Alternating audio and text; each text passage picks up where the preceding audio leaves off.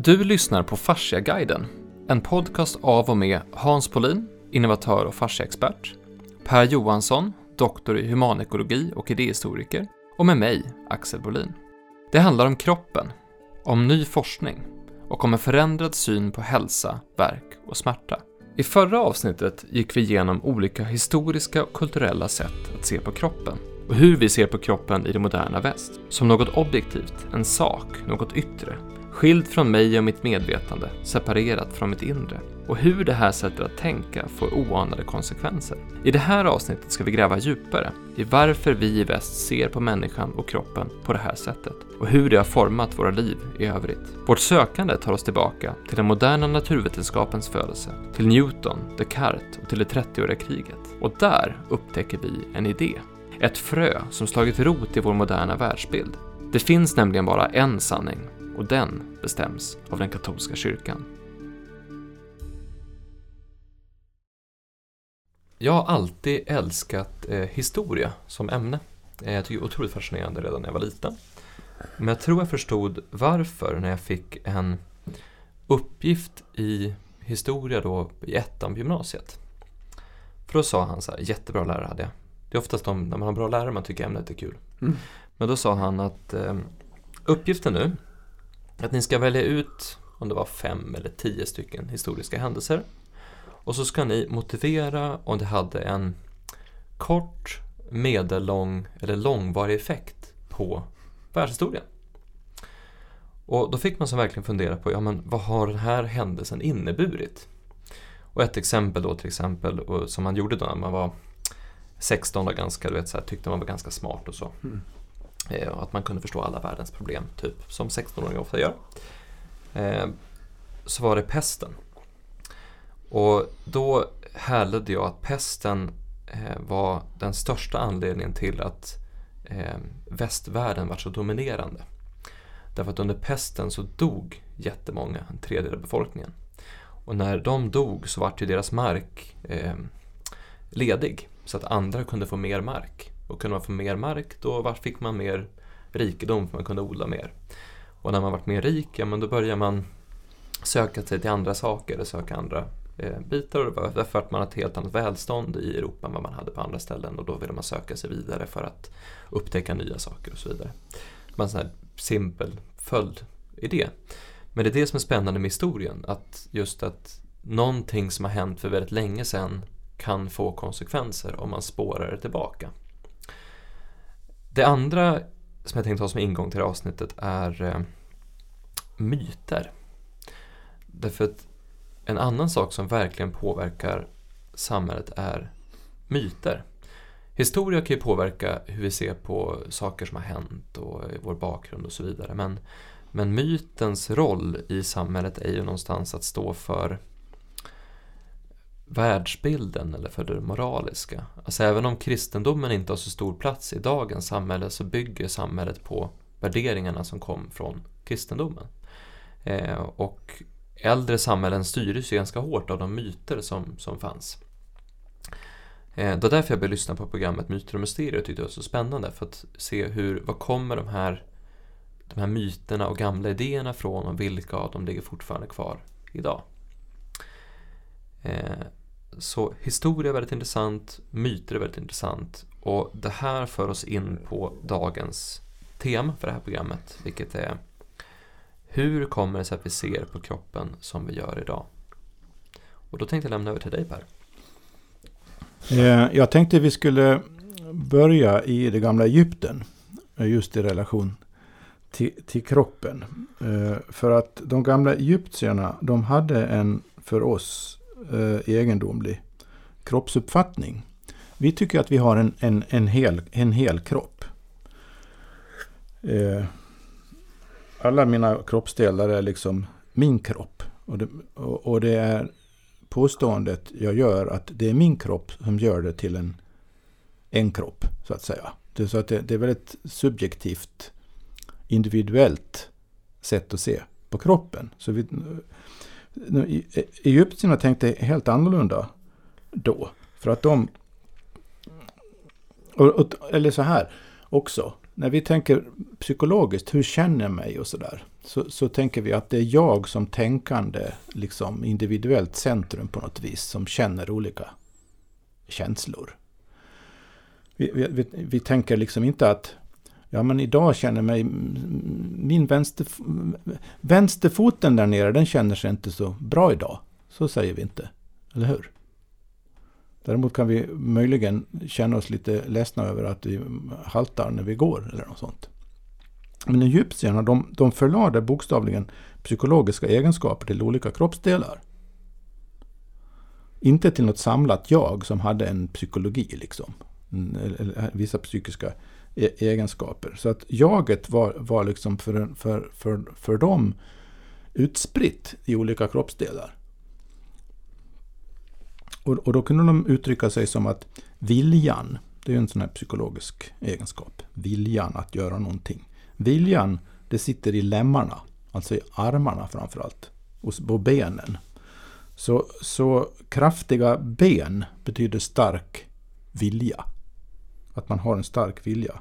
Att man har två armar, det betyder inte att man kan se att man har två armar. Utan att ha två armar, det betyder att man flitigt utförde en uppgift. Båda armarna var liksom engagerade i den uppgiften. Så att flitighet och två, arm, två armarna hängde ihop. Och ögat såg man ju med. Men ögat var också den kroppsdelen där som stod för eller uttryckte inre styrka eller inre svaghet. Och det var inte, det var, man skilde alltså inte på ögat och om man var stark eller svag i sitt inre. Utan det var ögat som direkt liksom manifesterade detta. Man, man gamla, skilde inte på det. Så det gamla säga att, att, att ögat är själens spegel, det är, liksom, det är väldigt gammalt. Ja, precis. Precis så. Och örat, vad är örat? Ja, örat är platsen för uppmärksamheten på omgivningen. Så örat är inte bara det där som organet som det ljudet kommer in, så att säga. Utan örat kan vara mer eller mindre lyhört riktat mot världen.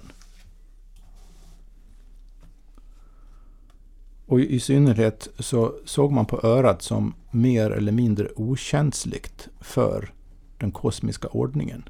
Alltså man var lyhörd i förhållande till de faktiska förhållandena i, i, i världen man befann sig i. Man var lyhörd från det, så hade man goda öron. Så, så vishet, eller brist på vishet, hör, hör, hör hemma i örat. Vi kan, det här går faktiskt igen i Bibeln när Jesus säger att den som, den som hör, han höre, en gammal översättning. Det vill säga den som har öron att höra med, han hör vad jag säger. Han, han, han, den, den personen hör alltså förstår sammanhanget. Så det här med att, att, att, att vara lyhörd, att lyssna, det har med att, att, att vara lyhörd för, för det sammanhang man befinner sig i och vad som är den djupaste underliggande ordningen i det. Och um, Hjärtat, sa man, kunde missledas av magen. Det berodde på att magen representerar det som hade blivit vanemässigt eller instinktivt. Om, det då liksom hade gått i någon negativ riktning så, så kunde hjärtat missledas av magen. Ja, vad var då hjärtat? Ja, hjärtat det var personens andliga centrum. Den del av kroppen som stod personens Ka, som man sa, vitala ande närmast. Och hjärtat var också organet för reflektion och kontemplation. Så att de olika andliga psykiska egenskaperna som vi kan urskilja och placera på någon sorts nästan abstrakt plan. Eller åtminstone föreställningsplan på något sätt. Det placerade egyptierna i olika kroppsdelar, bokstavligen. Så vi, visheten var i öronen.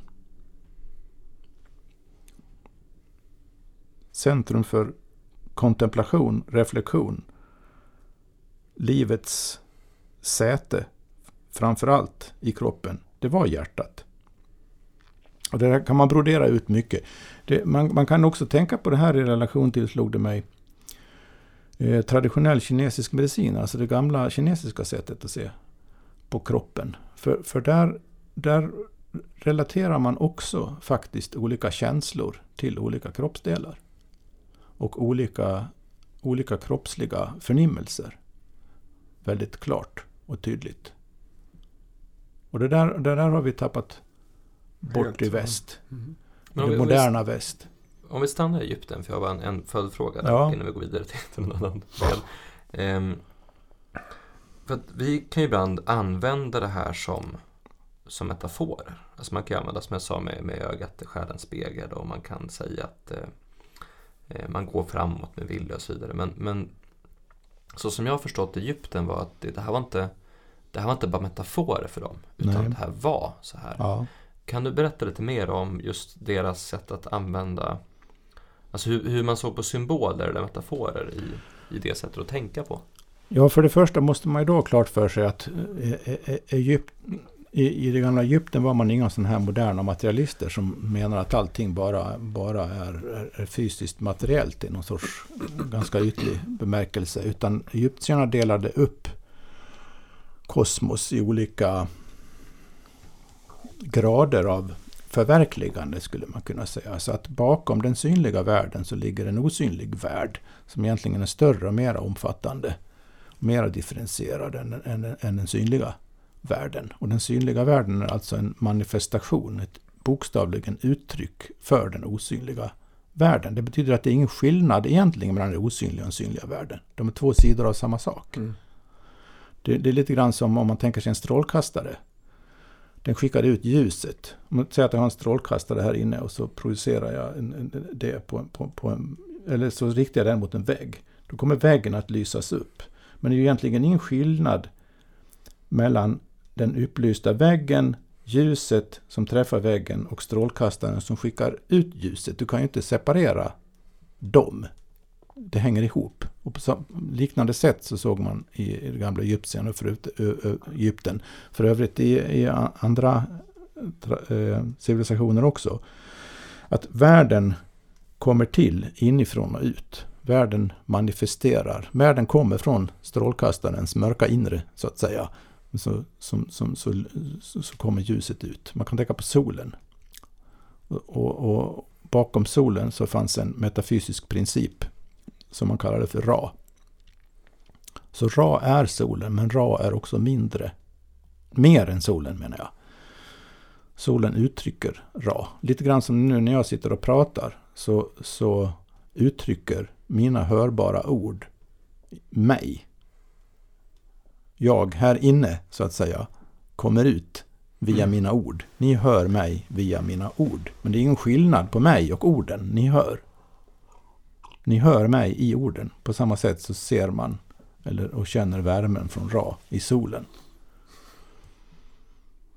Så att solen är ingen symbol för Ra, utan solen är Ra, samtidigt som Ra är något annat och mer än, än solen som man inte kan se. Det som man ser är ett uttryck för det man inte kan se. Det är både konkret och abstrakt. Exakt. Och det är väldigt viktigt att det är konkret och, Och abstrakt. abstrakt. Exakt. För oss är det i modernt sätt att tänka är en, en sorts mots, motsättning. Men det är det inte i det här sättet att tänka. Och det är en, en anledning till att det är lite svårt för oss att ut omedelbart förstå hur man såg på saker och ting. För jag, tycker, att om, det, om det tar, jag tycker det är ganska intressant om det tar, om, för nu var det ju Nobelpris i fysik och eh, det var han som hittade den här planeten. Med bakom, bakstrålningen efter, bakomstrålningen efter, efter Big Bang. Men det man egentligen sagt för att man ska få ihop hela universum så säger man att 5% är optiskt ljus, det vill säga att det vi kan se, det är solen. Sen är det något annat som man inte vet vad det är för någonting och det är rätt mycket. och det, det är mörk materia och mörk energi och man vet inte vad det är för någonting. Så det, det är ju, alltså Ja. om man säger att om det har gått så många tusen år så har vi kommit, så är vi ganska nära att Vi vi... börjar närma oss Egypten. ja, det, är- det, är Ja, ett, det, det är ett annat sätt att det, se det det, är på. kanske men- inte alldeles tråkigt att tänka så faktiskt. En annan egenhet med det gamla Egypten då när vi är att synen på kroppen, det är att apropå om man tänker hela kroppen man tänkte aldrig i termer av hela kroppen. Det var, man hade ett, I Egypten man hade ett speciellt ord för det. Och det betydde den döda kroppen. Alltså ett lik. Det var en hel kropp.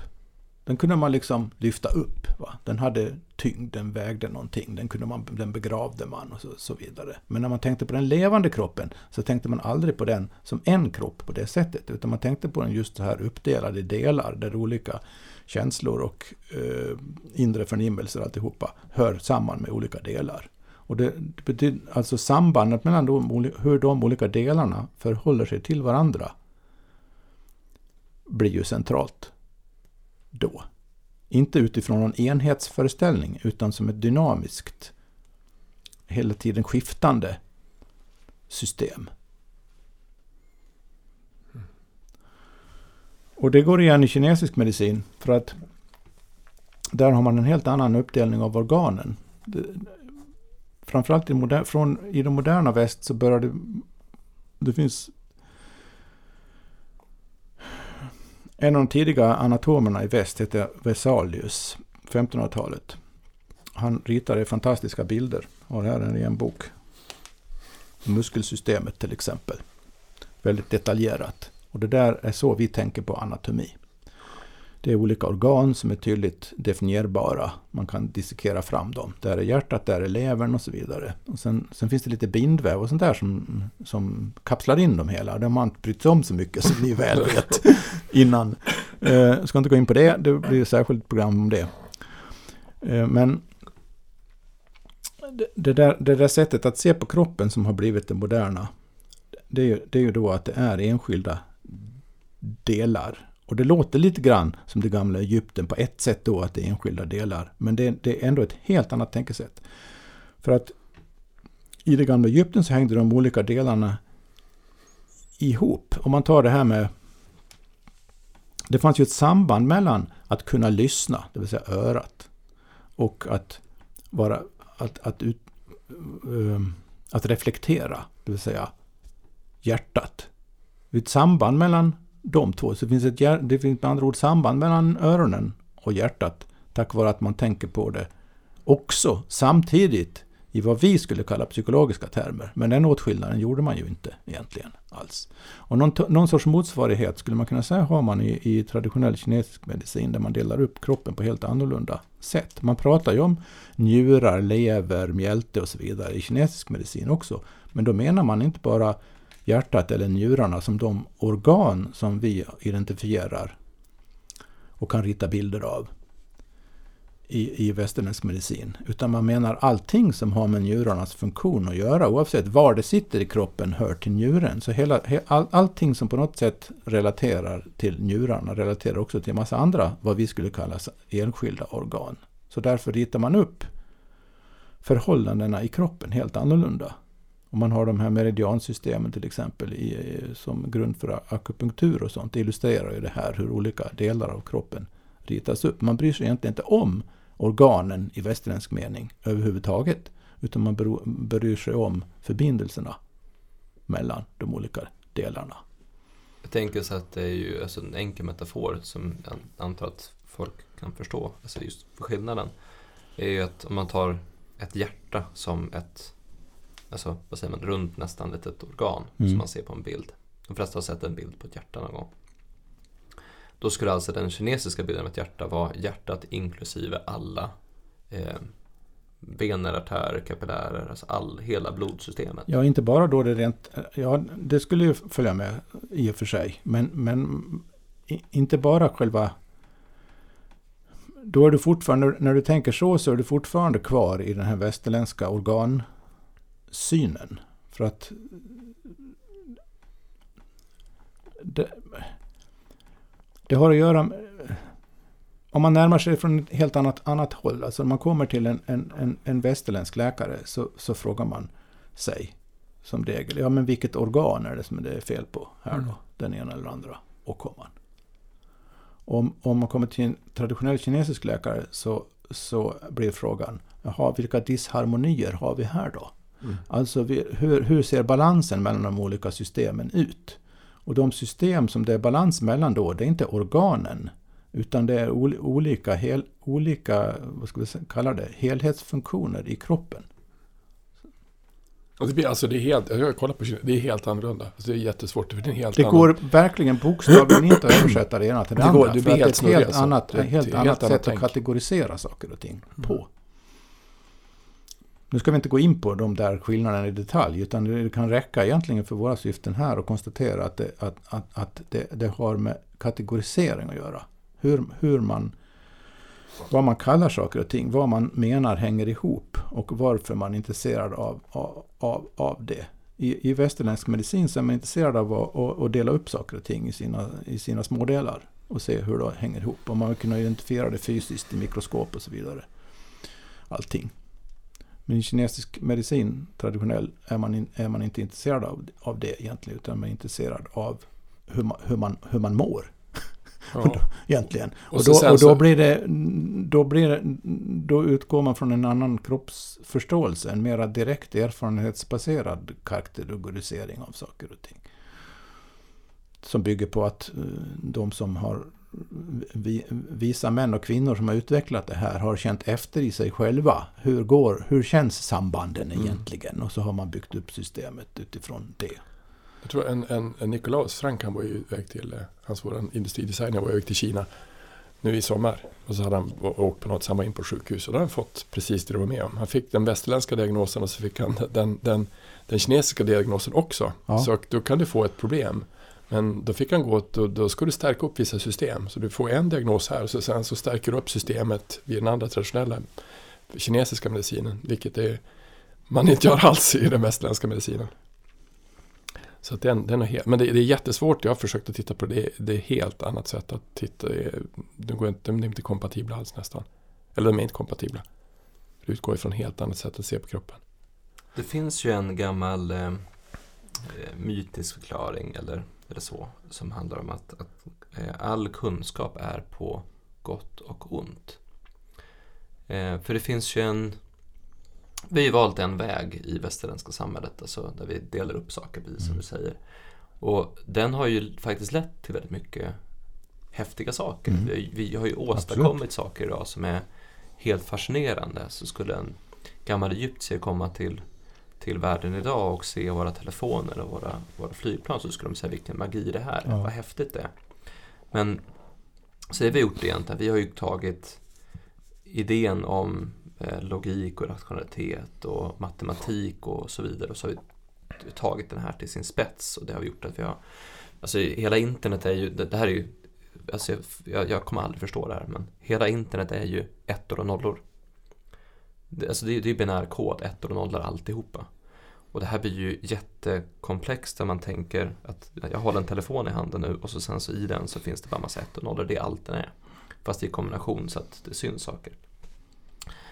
Eh, men vi har tagit det till sin spets.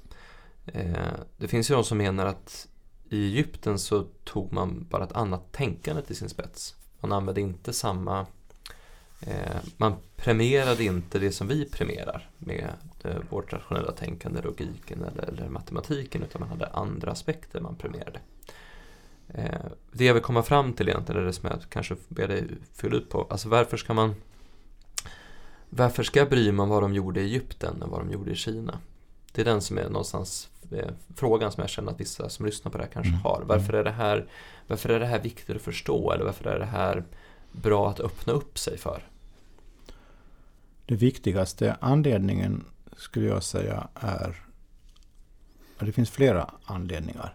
Men en viktig anledning är att förstå att vad man kan upptäcka, vad man kan förstå, vad man kan veta någonting om är helt beroende av hur man kategoriserar saker och ting. Så att om man kategoriserar saker som att allting består av klart urskiljbara beståndsdelar som existerar så att säga för sig själva och kan säras från varandra och förstås enskilt, skilda från varandra. Då kategoriserar man på ett sätt. Och det bygger, bygger som regel på vad man skulle kunna kalla observa, objektiv observation, alltså att man har, man har det framför sig i yttervärlden. Det kräver ingen egen inre urskiljning, utan man kan bara karva upp saker på det sättet och så kan man förstå saker på det sättet. Och, och en, vissa typer av förståelse kan man egentligen inte uppnå på något annat sätt. Väldigt mycket av den moderna västerländska vetenskapliga förståelsen bygger på just den premissen. Att man observerar yttervärlden som om den existerar oberoende av oss. Och så kategoriserar man observationerna utifrån egentligen intellektuella kriterier i grund och botten. Och på det sättet kan man komma väldigt långt när det gäller vissa typer av förståelser. Men en sak man inte kan förstå på det sättet är ju hur det känns. Alltså det finns inget sätt att översätta observationerna om, om kroppen så som någon sorts externt existerande sak. Det finns inget sätt att översätta den förståelsen till hur det känns för dig och mig i kroppen. Men, till det var, exempel. Det var, det var som... Men om man, om, man, om man gör tvärtom som man egentligen i princip, för att förenkla, gjorde i, i, har gjort i Kina. Så utgår man från hur det känns. Och, och, så observationerna är alltså introspektiva snarare än objektiva. Man utgår mm. från hur det känns och så, och så förstår man det i förhållande till de olika kroppsdelarna. För man kan ju känna, själv känna de mm. olika kroppsdelarna. Och då får du en annan kategorisering. Och då kan du förstå andra saker. Så att det, är, det är inte så att det ena är fel och det andra är rätt. Utan det är olika sätt att kategorisera med hjälp av vilka man förstår olika saker. Och, och, och det betyder att in, på det kinesiska sättet kan man inte förstå vissa saker då, ju, såklart. Precis som man på det västerländska sättet inte kan förstå vissa saker. Och om, om, om, om, om man utifrån nu här i väst då kom, upptäcker att vi är väldigt dåliga på att förstå hur man kan så att säga erfara kroppen och hur det hänger ihop. Då kan man få hjälp av en sån tradition som den kinesiska som bygger på det. Och om kineserna kommer på, som de har gjort, att ja, vissa, med en annan typ av eh, anatomisk kategorisering så kan vi eh, förstå och komma åt andra saker än vi har kunnat på, på det traditionella sättet. Ja, då gör man det.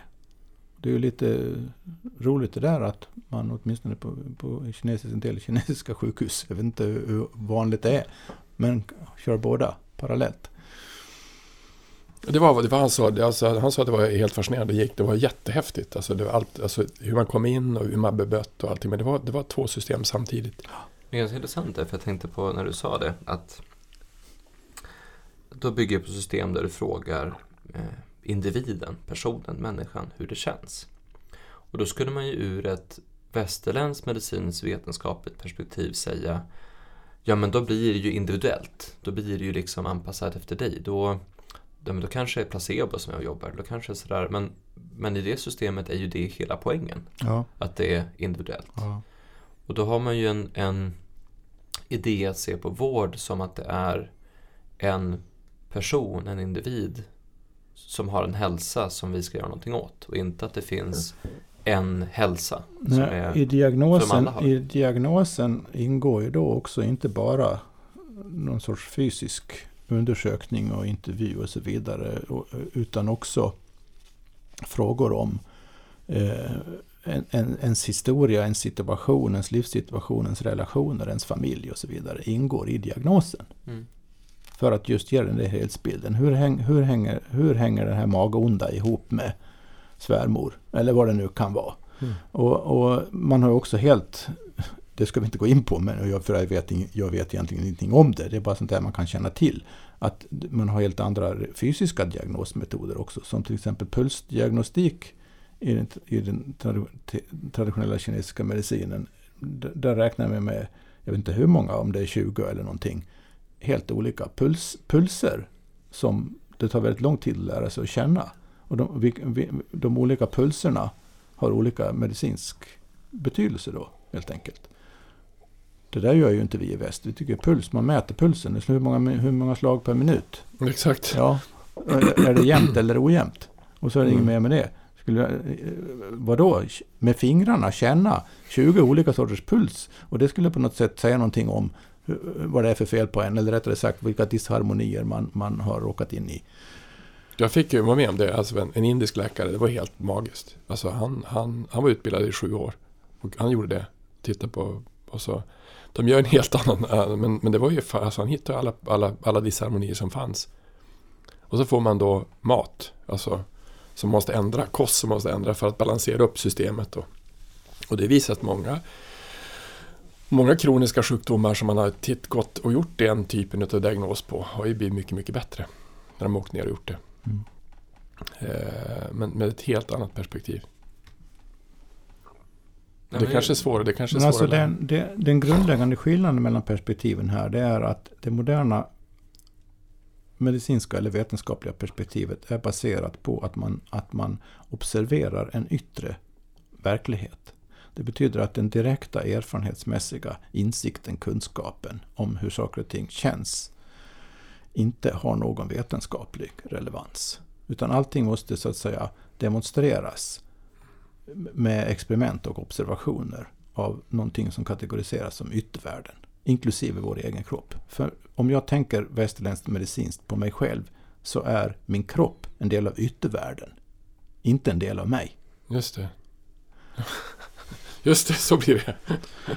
Nej, men det, är, det är intressant det där med, med just perspektiv. Dels det som du sa också att, att har du ett perspektiv då kan du se vissa saker men du kan inte se andra saker. Mm. Och har du ett annat perspektiv så kan du se vissa saker men du kan inte se andra saker. Eh, jag hade en, en kompis som är arkitekt och han, han berättade ganska läst på om, om japansk arkitektur. Eh, och framförallt när det kommer till möblering av rum. Därför vi, när vi ska möblera våra hem så tänker vi att men var ska stoff, soffan stå och hur står möblerna i förhållande till varandra? Var är tvn, var är soffan, var är sängen, var är matbordet och så vidare. Men enligt den här traditionen så är det inte möblerna utan luften emellan man ser. Så man tittar på ett rum utifrån eh, utrymme, luft, space och inte utifrån vad som står där i. Och när man gör det så ser man ju på man ser ju samma rum, men man ser två helt olika rum. Tänk att du bara ser ytorna emellan och inte det som står där. Istället för att du Mm. bara ser det som står där och inte ytorna emellan. Och du kan ju inte se det ena om du ser, alltså du, du måste byta däremellan. Så egentligen måste man ju hoppa mellan perspektiv. Mm. Och Det är bra analogi.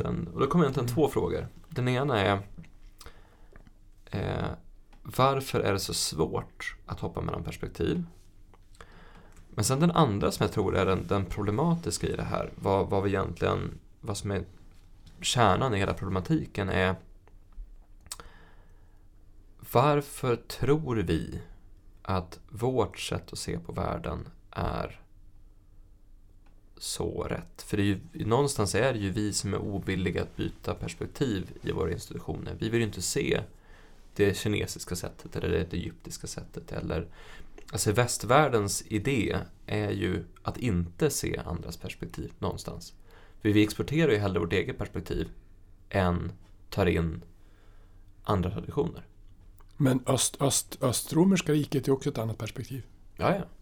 Alltså, Men det västerländska är ju det dominerande perspektivet som, som vi har på jorden idag. Och Mm. det är ju...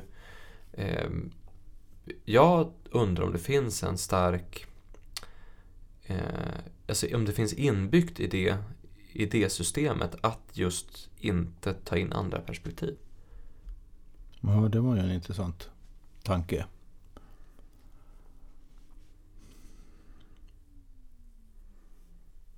Det har jag inget spontant svar på. Det känns det som, det måste jag fundera lite på hur man skulle kunna... Men ska vi börja med att se hur vi hamnade här då? Men, men en, en sak som är viktig att förstå när det gäller perspektiv är, är det vi var inne på i förra programmet när det gäller institutioner. För att institutioner förkroppsligar perspektiv. Det är lite grann som Ra och solen, skulle man kunna säga. det. Att, att, att perspektivet är inre och osynligt. Men, men när man bygger, bygger, bygger skolor och universitet och medicinska kliniker och organiserar utifrån ett visst perspektiv. Då har man bokstavligen förkroppsligat, manifesterat det perspektivet fysiskt i världen. Och det, eh, det blir utbildningar och det blir yrken och det blir verksamheter och, och jobb och alltihopa. Eh, alltihop är det där är till minsta detalj i princip organiserat efter det perspektivet. Så att det är ett direkt fysiskt uttryck för perspektivet. Och det tror jag är den främsta anledningen till att det är svårt att skifta perspektiv. För att det, har, det kostar så mycket. Alltså det kostar, så, det, det, det, det kostar för individen. För att om individen skulle försöka tillämpa ett an, helt annat perspektiv, skulle, helt, ett helt annat perspektiv i sin yrkesroll, på ett sjukhus till exempel, så skulle det liksom... va- va- va- När och var ska hon göra det? För, för allt, allt en läkare till exempel är, är satt att göra i, som funktion i sjukvårdsapparaten bygger ju på det perspektiv som, som, är anled, som ligger bakom hela västerländska medicinska synen på kroppen och, och, och, och människan. Det går liksom inte att enskilt bara... Hon kan göra det på fritiden, kan man byta perspektiv och tänka annorlunda. Men det går inte att bara liksom... Det säger sig självt, det går inte. Och, och, och så, så, så därför är det en individuell kostnad att, att försöka föra in ett annat perspektiv i en existerande ramverk som är ett, som är ett annat perspektiv, Mm. helt enkelt. Men det, och, och- och det betyder att det finns också en samhällelig kostnad, en ekonomisk kostnad. För, för, för att Tänk vad dyrt det skulle bli att plötsligt göra om hela utbildningssystemet då inom medicinen till exempel. Det är ju inte bara det att man skulle liksom använda samma lokaler och apparater och, och, och, och, rutiner för ett annat perspektiv. Man skulle ju ha an, behöva ha helt andra byggnader, helt andra rutiner, helt andra apparater för ett annat perspektiv. Så, så, så det tror jag faktiskt är den viktigaste anledningen till att det är svårt att skifta perspektiv. Det finns ett förståeligt mot, motstånd. Men, men när ett givet perspektiv har drivits till sin spets, som man skulle kunna säga det här västerländska har gjort nu, då börjar det liksom stöta på självgenererade hinder, självgenererade konsekvenser. Det genererar själv en massa konsekvenser som så att säga det underminerar sin egen nytta mer och mer. Då, då, börjar, då kan man börja fråga efter behov, då uppstår det behov efter andra perspektiv. Men det, det är en lång process att byta ut det. Det var en lång process att byta ut det tidigare existerande perspektivet mot det moderna. Det, tog, det gick ju inte över en natt precis. Men en som jag är lite fundersam på det är när man gjorde separationen mellan huvud och kropp som man gjorde på 1600-talet, tror jag, 1500-1600-talet. Ehm, och gjorde, dela upp kroppen i olika system. Och, eh, för det man, tittar man historiskt på det så finns det ju en sån förklaring. Men man, man raljerar också med att den, den, den, med den sätt att vårda folk var så dåligt. Eh, men det fanns ju andra, det, det fanns ju olika sätt att göra det på. Det fanns ju örtmedicin och det fanns kinesisk medicin och det fanns...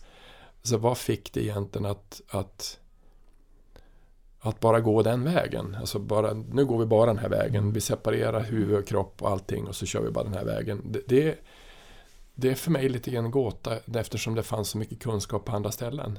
För det var ju ändå en, en ganska stor globalisering på 1500-talet också. Mhm. Alltså vi hade ju kontakter med Mm. Kina och Japan och Det började ju då kan man säga. Men det, det jag funderar på, för det, det blir ju, eh, vi har satt och tänkt på det nu, att precis som du säger, att, att det, det är en hög kostnad att göra saker. Ehm, det, här, det här systemet vi är i just nu, det här paradigmet vi är i just nu, är ju fruktansvärt oflexibelt. Alltså för jag tänkte på det som, eh, jag lyssnade på någon, någon av era poddar och pratade om att det har kommit upp nya ehm, eh, tecken på att gamla Egypten var mycket äldre än vad man tror. Att det kanske var, istället för 5000 år sedan så var det 10 000 år sedan eller 15 000 år sedan. Och det här är eh, jätteproblematiskt för de som skriver om alla historieböcker. Men då har man ju byggt ett system där sanningen är en konstant. Där sanningen inte ska kunna förändras. Där det finns ett tydligt rätt och fel. Där det är liksom, det, det, är inte, det kan inte vara antingen eller utan det är så här. Och det är det man har byggt in i system. Så att när man väl har sagt att det är så här, då går inte det att förändra. För det tycker jag man ser ganska mycket i, i vårt sätt att tänka på att, att det ska vara så. Att det, det måste vara, det, det finns liksom, det finns bara ett sätt att göra saker på. Ehm, jag, jag tror att jag skulle vilja styra in det här samtalet nu på, på tillbaka till eh, eh Jag tror vi ska börja på det 30-åriga kriget. Ja, jag förstår vad du tänker på. Eller får jag hoppa, hoppa, jag ska hoppa lite längre tillbaka, för Mm. jag läser faktiskt en bok just nu Mm. som utspelar sig precis innan 30-åriga kriget. När protestan- protestantismen började eh, riva upp sår i Europa. Därför man hade ju den katolska kyrkan och den var ju, den var ju världsdominerande. Men sen bestämde sig ju eh, Luther och Calvin och massa andra människor att de skulle e- översätta Bibeln till det lokala språket, man fick tolka den på andra sätt. Och det här vart ju eh, problematiskt, så det här vart ju jättejobbigt. Så att eh, de kallades ju för försättare och de eh, Spanska inkvisitionen den gick ju och eh, alltså, häktade folk till höger och vänster, tog allt de ägde, satte dem i fängelse, vissa mördades. Samma processer fanns i England, samma processer fanns i Frankrike. Att en, en adelsfamilj, som den är baserad på eh, historiska fakta, en adelsfamilj eh, anlitade en kille då för att spionera på alla protestanter i Paris och så gjorde man en lista på dem och så sen så planerade man ett angrepp och då tog man fast allihopa. Eh, brände en tredjedel när andra fick göra avbön och så vidare. Och det här var alltså för att de ville tolka Bibeln själva. Men då sa man att nej, det finns bara ett sätt att tolka Bibeln på och det är katolska kyrkan som bestämmer hur det ska vara. Mm. Därför att folk, eh, om folk kommer och ska ha egna uppfattningar om det här så kommer det bli eh, rörigt och problematiskt och oroligt och, och krigiskt och det kommer bli, det kommer bli problem. Och någonstans är det ju det som leder fram till 30-åriga kriget sen som är mellan katoliker och protestanter. Ehm, för utan 30-åriga kriget så hade vi inte haft eh, en så stor samling kring den vetenskapsrevolution som kom då i, efter det. Sambanden här är ju väldigt intressanta. Och nu när du tar upp det här med katolska kyrkans auktoritet och så skulle man... Det skulle vara att överdriva på ett sätt, men inte på vissa andra sätt. Att det är det här att det är så svårt att, att skifta perspektiv, att det bara finns en sanning, att det bara kan vara på ett sätt. Man skulle faktiskt kunna konstruera ett argument, slår det mig nu, för att det är katolska kyrkans fel. det brukar vara där vi landar. Och det är ingen skämt. För att katolska kyrkan är ju en extremt hierarkiskt centralt styrd institution. Även om det i modern tid har börjat låtsas att den är någonting annat. Sen, sen det så kallade andra Vatikankonciliet, början på 60-talet, 1960-talet. Men under större delen av sin historia så var det, ville det vara, det lyckades inte alltid, men viljan fanns där alltid och genomdrevs som du nämnt kort Eh, ofta våldsamt också. Det fanns en, en, en auktoritet, det var Gud och eh, det fanns en uppenbarelse och det var i Jesus Kristus och i de heliga skrifterna. Men det fanns bara en som kunde tolka det här rätt och det var, det var den katolska kyrkan. Det fanns ingen annan som kunde tolka det rätt. Det är därför man skiljer mellan rättroende och, och, och heretiker eller kättare. Och, och, och, de institutionella strukturerna för att främja den centralstyrningen av vad som var rätt tänkande eh, blev väldigt starka under, under lång tid. Och, och det här hade ju inte bara en intellektuell dimension såklart, eller en trosdimension, utan, utan också en, en, en social och politisk och ekonomisk eh, dimension. 30-åriga kriget har ju i mycket sin grund i den splittring som följde av att eh, vissa, Luther och andra, menade att Bibeln ska läsas i egen rätt så att säga. Den behöver inte ha den här centralstyrda tolkningen nödvändigtvis. Okej, det behöver finnas teologer som förstår sig på att läsa Bibeln rätt och de kan undervisa folket eh, så att de lär sig att förstå. Men folket måste också kunna läsa Bibeln själva och förstå själva. Annars är det ingen större mening med det ungefär. Och den protestantiska linjen. Och tron alena, skriften alena och så vidare hade man som principer då inom lutheranismen och ganska liknande syn i kalvinism och andra protestantiska yttringar. Det där innebar ju rent maktmässigt från katolskt håll att man tappade tappade inflytandet över själarna egentligen. Det var, det var inte bra. Då tappar man ju inte bara inflytandet över själarna utan man tappar ju ekonomisk och, och, och, och politisk makt också. Så det där är, ju, är naturligtvis en viktig bakgrund till 30-åriga kriget. Sen höll man på då och krigade i 30 år. Det här var före värld, första andra världskriget var det här det mest destruktiva kriget i hela världshistorien. Stora delar av Tyskland la sig i, i, i ruiner. Det var väldigt mycket människor som dog och förfärligt krig var det pågick som sagt länge. Och nu hände det sig så då att under den här tiden, både innan och under och efter, så ägde samtidigt rum fröna till det som kom att bli den moderna naturvetenskapen. Och på 1600-talet, eh, under första halvan av, 30, eh, av 1600-talet var ju när 30-åriga kriget ägde rum. Eh, på 1600-talet så kan man säga att det stod och vägde lite grann. För att intellektuellt hade kyrkan, eller te, den traditionella teologin, förlorat lite grann av sin auktoritet. Filosofiskt, vetenskapligt så hade mera vad ska vi säga, icke-teologiska tänkesätt börjat bre, bre ut sig, göra sig starka och visat sig användbara.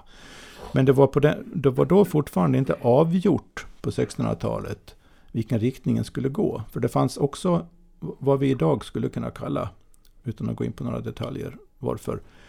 Det fanns också väldigt starka holistiska idéströmningar. Gamla antika traditioner som hade återupplivats. Från platonism och hermetism och allt vad det kallas. Som, som eh, hade en, en helhetssyn på saker och ting. Eh, som stod i kontrast till det, det som blev den moderna vetenskapliga metoden. Det, här, det var inte avgjort på 1600-talet. Följden av 30-åriga kriget intellektuellt blev att från vetenskapligt filosofiskt håll, de som var lagda på att tänka på det hållet, förstå världen snarare än själen, så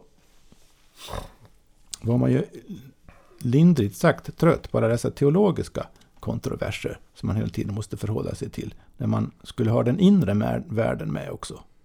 Så man koncentrerar sig på den yttre världen bara. Det som gick att väga och mäta.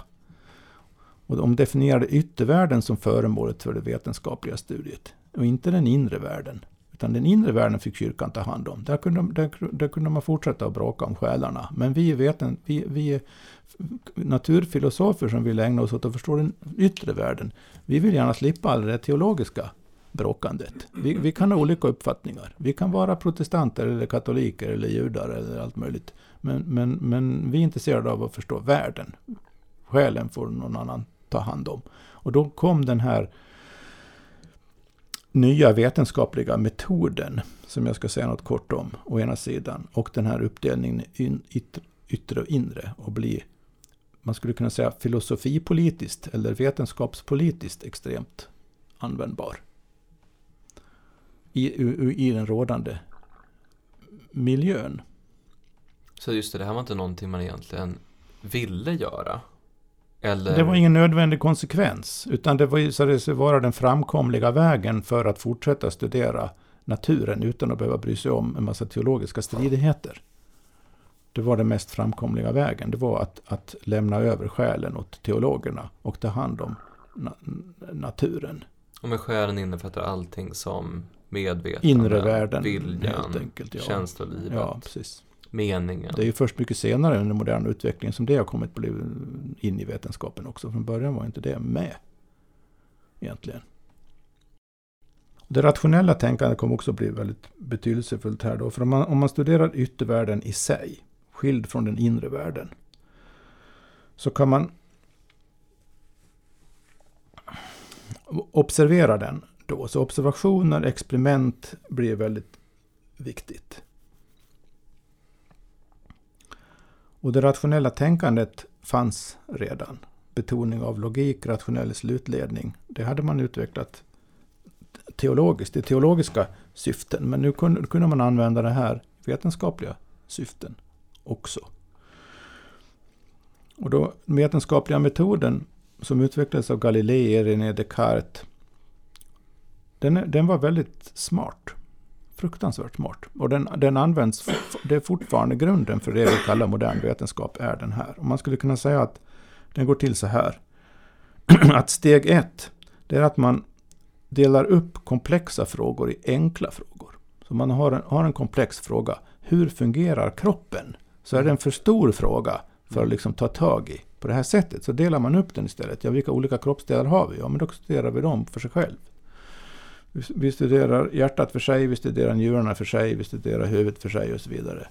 Och, och, och, och, och ju mer i detalj man kan studera, studera saker för sig, desto bet bättre. Så man reducerar problemet med att förstå helheten till en massa olika delproblem. Och så ställer man upp ett, en hypotes om något av de här del, delproblemen. Och så studerar man det. Gör, gör observationer, gör experiment. Och så ser man om det stämmer med den här hypotesen. Stämmer den eller stämmer den inte? Ja, nej det stämde inte. Nej, då får vi ha en annan hypotes. Och så håller man på så. En sorts flera varv. Sen man, då landar man ju i någon sorts detaljförståelse av saker och ting. Nu förstår vi hur, genom de här experimenten så förstår vi hur det, här, hur det fungerar det här med acceleration till exempel. Eller längre fram så skulle man kunna säga, om vi hoppar fram till 1900-talet. Nu förstår vi hur cellmekanismerna fungerar på ett eh, biokemiskt plan med olika proteiner och DNA och RNA och alltihopa. Nu, nu förstår vi det. Och då har man alltså detaljerade svar på en massa delproblem. Ja, men det är helheten vi vill förstå. Det är fortfarande den man vill förstå egentligen. Men grejen är hur man vill förstå den då. Då ska man sätta ihop alla de här delresultaten. Man ska alltså härleda helheten från delarna i princip. Och det är det som är, man brukar kalla det reduktionistiska tänkandet, eller den reduktionistiska metoden. Och det är den som ligger bakom alla naturvetenskapliga, tekniska, i den mån teknik grundar sig på vetenskap, framgångar vi har sett.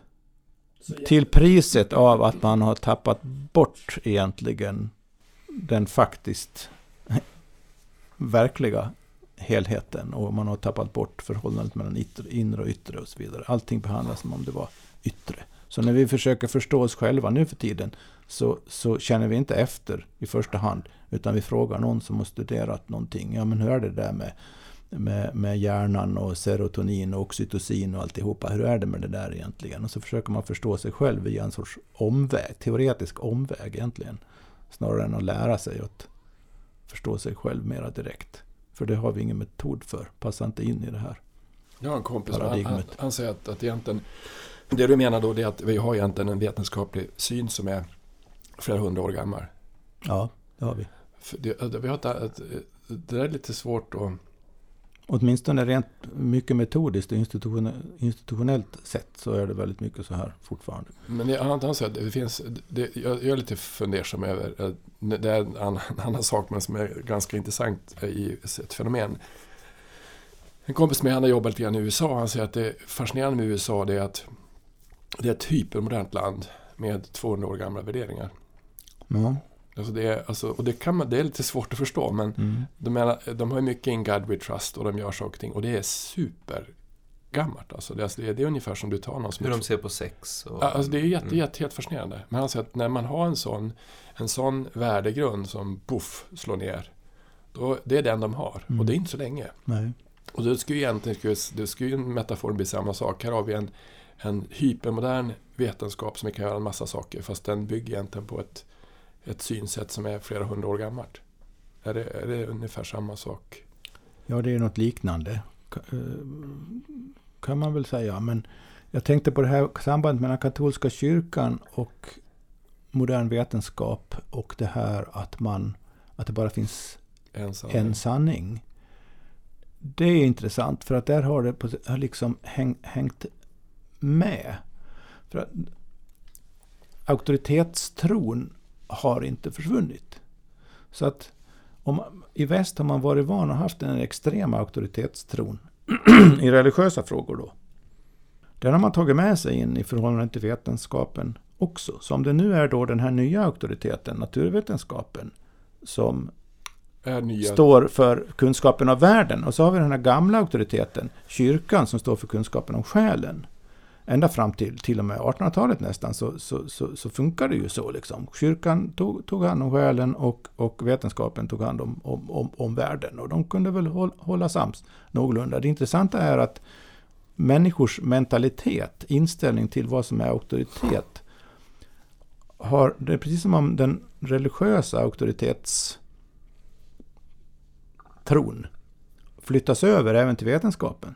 Mm. Så, så de här natur, vetenskapsmännen blir liksom, när det gäller värld, förståelsen av världen, de nya prästerliga auktoriteterna som man På vänder sig till. Vad säger vetenskapen?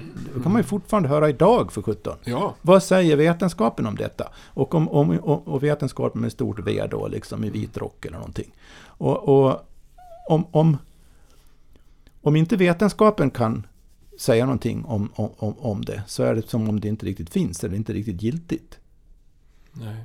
Men det är det är intressant med hur man, om man tittar på en morgonsoffa eller någonting så, så den som tas dit för att kommentera på det som är en nyhet eller någonting sånt.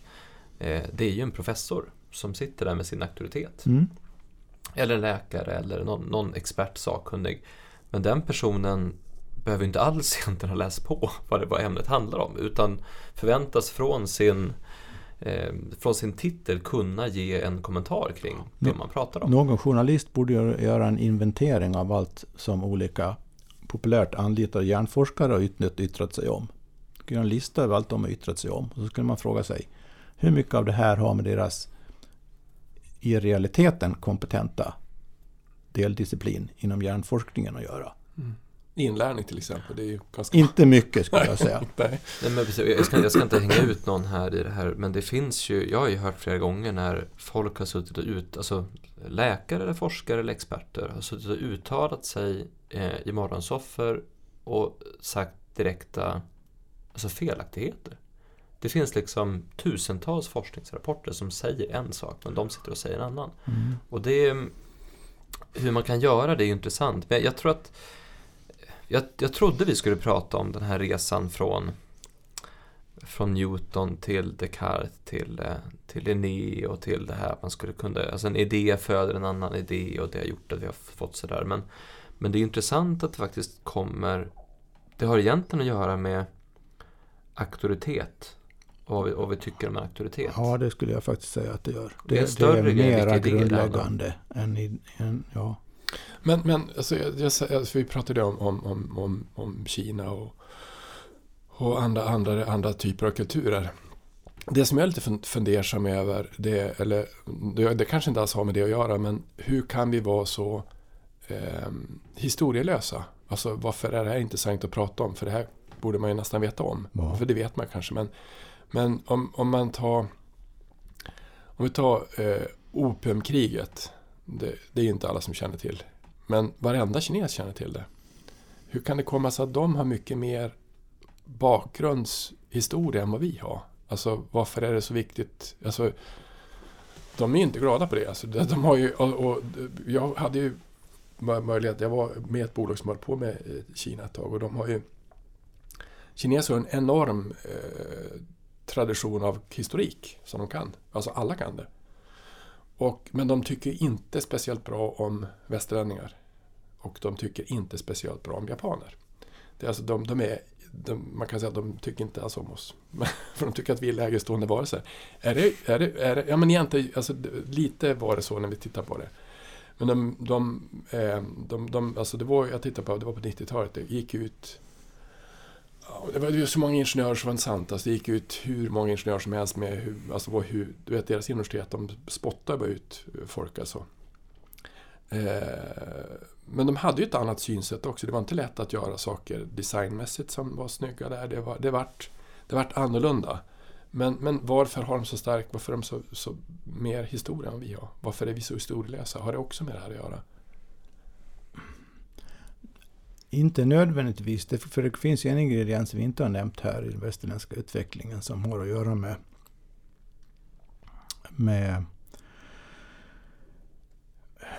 ja, med upplysningen. Alltså det som kallas för upplysningen på 1700-talet, franska revolutionen och så vidare. När man när ekonomiska utvecklingen hade lett till ett en mak- maktskifte från aristokrati till köpmän och borgerlighet, som man säger. Så föll i och med det gradvis den, den gamla ideologin som var väldigt statiskt och egentligen och historiskt förankrad och i, från vilken den här auktoritetstron också kom som liksom har levt kvar då på sätt och vis omedvetet så att säga fast förutsättningarna för den egentligen har försvunnit. Men i, i den här gamla politisk, teologisk, eh, ekonomiska helhetsideologin som präglar det aristokratiska, aristokratiskt organiserade samhället. När den föll, så att säga, i och med franska revolutionen, i och med upplysningen, så kom det en, en, en ny tanke som in istället. Samhället behövde liksom hållas ihop. Utvecklingen, som man kom att kalla det, behövde hållas ihop av, av en annan sorts ideologi som, som stämde överens med den här snabba vetenskapliga, tekniska, ekonomiska expansionen. Och, och det, där, där börjar alltså det man som brukar kallas för framstegstron. Alltså tron på framsteget. Ja, det finns ja, just framtiden. framtiden det alltså så att allt, allt väsentligt är det som inte har hänt än. Okej. Okay. Och det, det, är inte så konstigt egentligen, för man tänker på... Det nya har större värde än det gamla. Ja. Och i och med det blir historien mindre intressant och relevant. För sen är det också så att om du tänker att du är kung, eller aristokrat, eller katolska kyrkan till exempel. Så ett sätt att legitimera din maktposition är ju att berätta historien om varför makten är rätteligen din. Alltså man har använt historien för att rättfärdiga att ja. man ska ha makt, att man ja. är mer värd än andra. Eller att man, mm. alltså det är ju, kungen var ju utvald av Gud, det var ju så. Mm. Och Gud utvalde kungar därför att man, då hänvisar man till någon del där det handlade om och så vidare. Så att det var ju en, man såg ju på dem som utvalda av, eh, av, av historien och av, av eh, den här makten som ska finnas. Men om jag är Eh, om jag har arbetat mig upp från att vara eh, son till en takläggare och sen så blir jag köpman, vilket man faktiskt kunde göra på ett annat sätt, då är inte min historia någonting jag vill skylta med. Då är det någonting jag snarare kanske vill, vill att folk inte ska tänka på. Apropå det är intressant, för det, då blir ju egentligen det, så att, alltså det som vi sa från början, att, att man erfarenhet, att forskning måste bygga, det måste bygga på erfarenhet, alltså man måste ta med saker, saker och ting. Alltså det mm. du har upplevt. Då egentligen, då ser du, då, då är framtids, eh, fram, vad kallar du för framtids... Fram, ja, framstegstron. Framstegstron, då är den, då är den, tar den ju bort erfarenhet egentligen då, alltså det du upplever. Och då, då finns den kvar i andra kulturer, för att de har ju, Alltså jag satt och hörde på alltså, Kina, de har en vision för 2045. Jag tror att det skulle vara svårt att göra en vision för 2045 i Sverige. Ja. För, jag vet inte ens någon som har, som har tänkt på det. Men, men de, har, de har en sån strategi. Och då måste man undra, och de är också ett, ett totalitärt, eller väldigt auktoritärt system. Men, men som... Men därför att där, där är det också så att den kinesiska berättelsen berättar om hur eh, kommunistpartiets makt är rättfärdigad genom historien. Så det är därför man, alltså, ju mer eh, du vill ju använda historien för att rättfärdiga eh, du påminner ju hela tiden folk om varför det är så bra att, att Ja, fast de, de, de, de, har, de har annan historia också. De kan, de kan mer historia än vi kan. De vet sam, de vet, det är det som är, alltså borkriget inte alls som eller opiumkriget inte alls som känner till överhuvudtaget. Mm. Alltså vad det har för betydelse, men det har de. Och det, det kanske är det där som, det kanske är det som är, och då blir det ju svårt att, att då, då är det också någonting som ligger som är svårt att, att, att berätta om det som händer i kroppen. Man kan säga att framstegstron är specifikt västerländsk och har ingen, har ingen nödvändig koppling till teknisk och vetenskaplig utveckling egentligen. Det kan man, ju, man kan ju se det i Japan som har anammat den teknisk-vetenskapliga delen mm. av det moderna.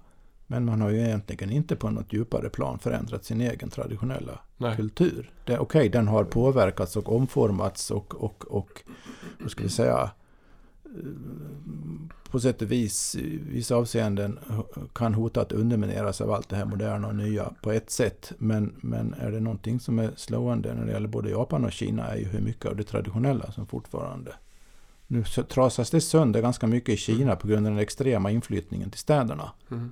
Så där är en annorlunda situation. Men, men i väst, den här specifikt västerländska framstegsteorin, den är ju att man förlägger allt av värde till framtiden. Och det betyder att man kan vinna ekonomisk politiska poäng på att stå för det, det här bra som inte har hänt än. då blir, men då blir också nuet mindre intressant. Nuet blir mindre intressant, historien blir mindre intressant. Det är hela tiden liksom man, man, man, tappar, man tappar lite grann verklighetskontakten på ett sätt ju.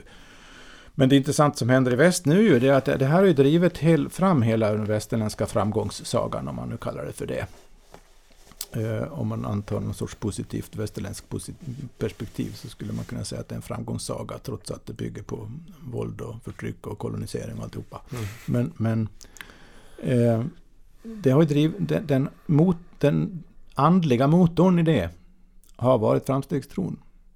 Men nu när vi, när vi upplever så många av de negativa konsekvenserna av den här moderna utvecklingen så är framtiden inte vad den har varit längre.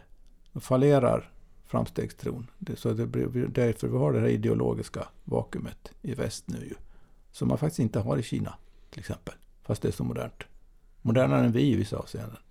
Men ty tydligen, det är helt fascinerande tydligen. De har kommit jättelångt på vissa ställen. Men samtidigt så, för de har gjort undersökningar nu bland unga människor så är det väldigt många som inte längre tror att framtiden kommer bli bättre än vad det är nu. Ja, men det, Och framstegstron är hela- dött. Det är Då faller hela, då, hela Ja. vår grundläggande ideologi håller Ja. på att falla. Ja, den har redan fallit nästan. Den är, det, är, det är ett sådant problem i USA som jag såg efter kraschen 2008. Det är Mm. att, att hela medel, medelklassen är totalt barskrapad.